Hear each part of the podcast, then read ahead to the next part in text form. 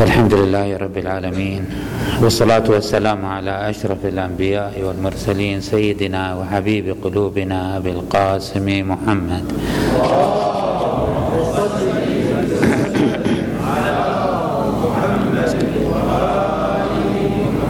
وعلى أهل بيته الطيبين الطاهرين المعصومين الميامين. اللهم صل على محمد وآل محمد في الأولين، وصل على محمد وآل محمد في الآخرين. اللهم صل على محمد في ال... وصل على محمد وآل محمد في الملأ الأعلى، وصل على محمد وآل محمد في المرسلين. اللهم أعط محمدا الوسيلة والشرف والدرجة الكبيرة. اللهم صل على محمد وآل محمد الأوصياء الراضين المرضيين بأفضل صلواتك، وبارك عليهم بأفضل بركاتك، والسلام عليهم وعلى أرواحهم وأجسادهم ورحمة الله وبركاته. ثم السلام عليكم أيها المؤمنون جميعا ورحمة الله وبركاته. قال عز من قائل في محكم كتابه الكريم: بسم الله الرحمن الرحيم. إن مثل عيسى عند الله كمثل آدم خلقه من تراب ثم قال له كن فيكون، الحق من ربك فلا تكن من الممترين. فمن حاجك فيه من بعد ما جاءك من العلم فقل تعالوا فقل تعالوا ندعو أبناءنا وأبناءكم ونساءنا ونساءكم وأنفسنا وأنفسكم ثم نبتهل فنجعل لعنة الله على الكاذبين. صدق الله العلي العظيم. النهضة المحمدية الإنسانية الخاتمة التي استهدفت بناء الواقع البشري في أفضل أحواله وأفضل حالاته، ولعله تكرر منا هذا المعنى، هو أنه كان يعمل على صعيدين: صعيد بناء المنظومة الإنسانية، بناء المجتمع الإنساني، بناء الدولة الإسلامية، بناء المجتمع الإسلامي في ظاهره، دولة ونظام وقانون ومجتمع ومواجهة مع الأعداء. وهذا الذي نسمعه ونعرفه وقرأناه في التاريخ وشرحوه لنا في حركة المسلمين منذ بداية النهضة إلى يومنا هذا. وقلنا أيضا أن في عمق هذا البناء الصرح الإسلامي هناك محور أساسي وهناك عصب حساس كان رسول الله صلى الله عليه وآله والقرآن الكريم يؤكد على أهمية نظافة وبقاء ومحورية هذا العصب الحساس الذي يشكل الروح والحياة في هذا الجسم العام، وهو فاطمة وبيت فاطمة وولاية علي بن أبي طالب عليه أفضل الصلاة والسلام. ومن هنا لاحظنا أن القرآن الكريم والسيرة النبوية كانت تعالج الشأن العام وتعالج الأحداث الخطيرة التي تهدد البنية الإسلامية العامة، كما في نفس الوقت تبرز جزئيات وتؤكد على نصاعة ونقاء هذا العصب الحساس وهذا المحور الحساس. ومن هنا نلاحظ أنه في الأحداث الخطيرة التي تهدد هوية الإسلام وهوية البنية الإسلامية وحقيقة الدين كان لا يتصدى الرسول صلى الله عليه وآله في معالجتها بجيش عرمرم من الصحابة والقوات والعساكر، وإنما كان يواجه هذه الخطورة التي تواجه الدين بهذا العصب بهذا المحور، وهو محمد صلى الله عليه وآله وعلي وفاطمة والحسن والحسين عليهم أفضل الصلاة والسلام.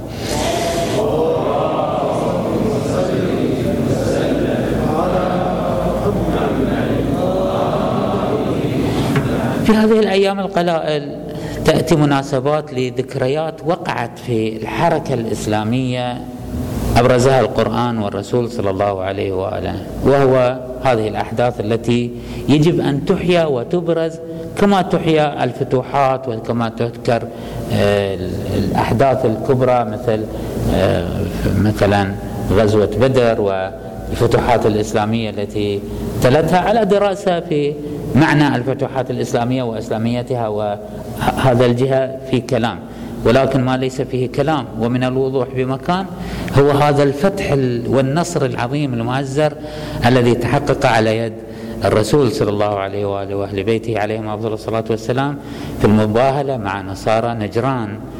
إذ أنه في هذا الموقف كان هناك نصرا عظيما بارزا واضحا للحق الصراح لنبوة الرسول صلى الله عليه وآله وموقعية أهل البيت عليهم أفضل الصلاة والسلام الذين برز بهم الرسول صلى الله عليه وآله لمواجهة نصارى نجران، حتى أن رؤساءهم قالوا إذا جاءكم محمد كما يصطلحون بوجوه أصحابه فباهلوه، أما إذا جاءكم بهذه الوجوه التي لو سألت الله أن تزيل الجبال لأزالتها فلا تباهلوه فإن هؤلاء فإن هذا دليل حق. ومن هنا قبلوا بالمهانة والمذلة والاستسلام والخضوع ولم يجرؤوا على أن يباهلوا رسول الله صلى الله عليه وآله في هذه الواقعة المشهورة. كما أن هناك وقائع وملابسات في هذه الأيام وهو التصدق بالخاتم من أمير المؤمنين عليه السلام، وهي حادثة بسيطة لا تتجاوز ثواني ولكنها ذات دلالة عميقة. ومن هنا قلنا أن القرآن والرسول صلى الله عليه وآله يعتني بإبراز هذه الانتصارات وهذه اللمحات الهادئة البسيطة التي تشكل العصب الحساس، التي تبرز وتبين نقاء هذا المحور الأساس في حركة الإسلام، وهو أنه مهما أصيب الجسم العام من كدمات وخلل واضطرابات إلا أن هذا العصب الحساس هو المأمن وهو الأصل وهو العمدة في سلامة الدين وفي استقامة المسلمين. الحدث الثالث أيضا ولعله يوم غد يقع، وأتصور أنه أيضا في هذه الملابسات كما يظهر من بعض النقولات التاريخية أنه حادثة الكساء وقعت في هذه الملابسات، أن الرسول صلى الله عليه وآله بعد أن جمع أهل البيت عليهم أفضل الصلاة والسلام تحت الكساء فخرج بهم إلى المباهلة. النقطة الثالثة والأخيرة قلنا أنه المباهلة والتصدق بالخاتم هي نزول سورة الإنسان، سورة هذه السورة المباركة التي تبرز هذه الحادثة الجزئية أيضا في ظاهر الأمر، وهو أنه علي وفاطمة والحسنان صاما ثم أفطرا على الماء بعد أن تصدقوا عليهم أفضل الصلاة والسلام بإفطارهم ليتيم وفقير ومسكين. ومن هنا نزلت الآيات القرآنية من السماء لتبرز هذه الوقائع وتسجل هذه الوقائع. اللطيف أن تس... أنه على ما أصيب فيه الإسلام من خلل وانحرافات ومحاولات للتشويش على البنية الإسلامية العامة، إلا أنه لم يستطع أحد أن يمس هذه المعاني بشيء، بمعنى, بمعنى أنه اتفق المسلمون كافة وراجعوا التفاسير والنقل والأحاديث الواردة في أسباب النزول أن هذه الآيات نزلت في خصوص أمير المؤمنين عليه أفضل الصلاة والسلام وفاطمة والحسن والحسين، سواء فيما يرتبط بالمباهلة أو فيما يرتبط ب سورة الإنسان حيث يقول الله عز وجل عينا يشرب بها الم... يشرب بها عباد الله يفجرونها تفجيرا يوفون بالنذر ويخافون يوما كان شره مستطيرا ويطعمون الطعام على حبه مسكينا ويتيما وأسيرا. هذا متفق بين عموم المفسرين أنها نزلت في علي وفاطمة والحسن والحسين بعد أن صاموا. كما أن الآية التي تقول إنما وليكم الله ورسوله والذين آمنوا الذين يقيمون الصلاة ويؤتون الزكاة وهم راكعون، الروايات كلها تؤكد على أنها نزلت في علي بن أبي طالب عليه أفضل الصلاة والسلام في أنه هو الذي تصدق بالخاتم. وهناك روايات في حاشية هذا الباب لا داعي لذكرها. أخيرا أقول أنه في هذا المسار، في مسار الحركة الإسلامية العامة، مهما تحرك هذا الجسم فهو يؤول ويرجع إلى سلامة هذا المحور وسلامة هذا العصب، كما هو بدن الإنسان، كما هو بدن أي مخلوق يسير في عمقه عصب يحفظه ويأخذه. بمعنى أنه الآن في واقعنا الإسلامي بلا شك أن البنية الإسلامية العامة لا تمثل النموذج الأمثل الذي كان يسعى رسول الله صلى الله عليه وآله لتحقيقه ولإيجاده، أصيب ببعض الخلل هنا أو هناك، ولكن بقي بحمد الله هذا العصب الحساس وهو الولاية لأمير المؤمنين ومرجعية أمير المؤمنين عليه أفضل الصلاة والسلام وأهل بيته، هو العصب الذي يحفظ الحركة العامة.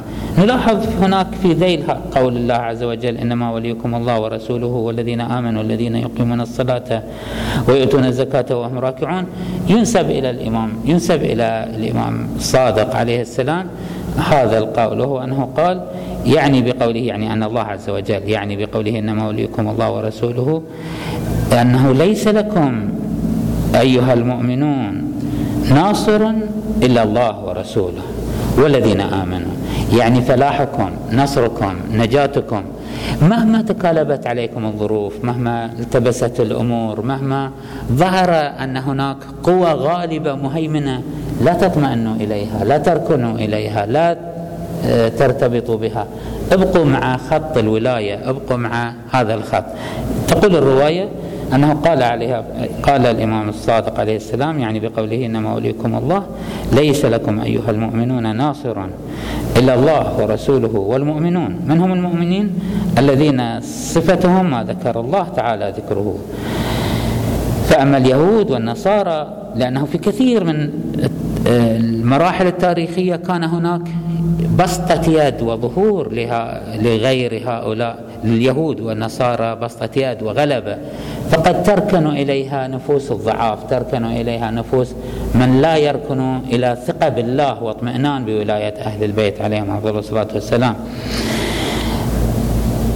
نعم، فأما اليهود والنصارى الذين أمركم الله أن تتبرأوا منهم وبولايتهم ونهاكم أن تتخذوا منهم أولياء لا نصراء بل بعضهم أولياء بعض فلا تتخذوا منهم وليا ولا نصيرا. إذن نجاة الإسلام ونجاة المسلمين هو في المحافظة على والرجوع إلى هذا العمق العميق والعصب الذي يحفظ الحركة الإسلامية. طبعا كل هذا لا يعني أنه لا أهمية للجسم العام، هذا لا يعني أنه ليس لهذا البدن العام قيمة وأن القيمة كلها ترجع إلى هذا المحور. المحور هو الأساس، ولكن كما هو حال البدن نحن نهتم بالروح، ولكن هذا لا يعني أن الاهتمام بالروح أنه لا نعتني بالبدن، لا نحافظ على صلاح البدن.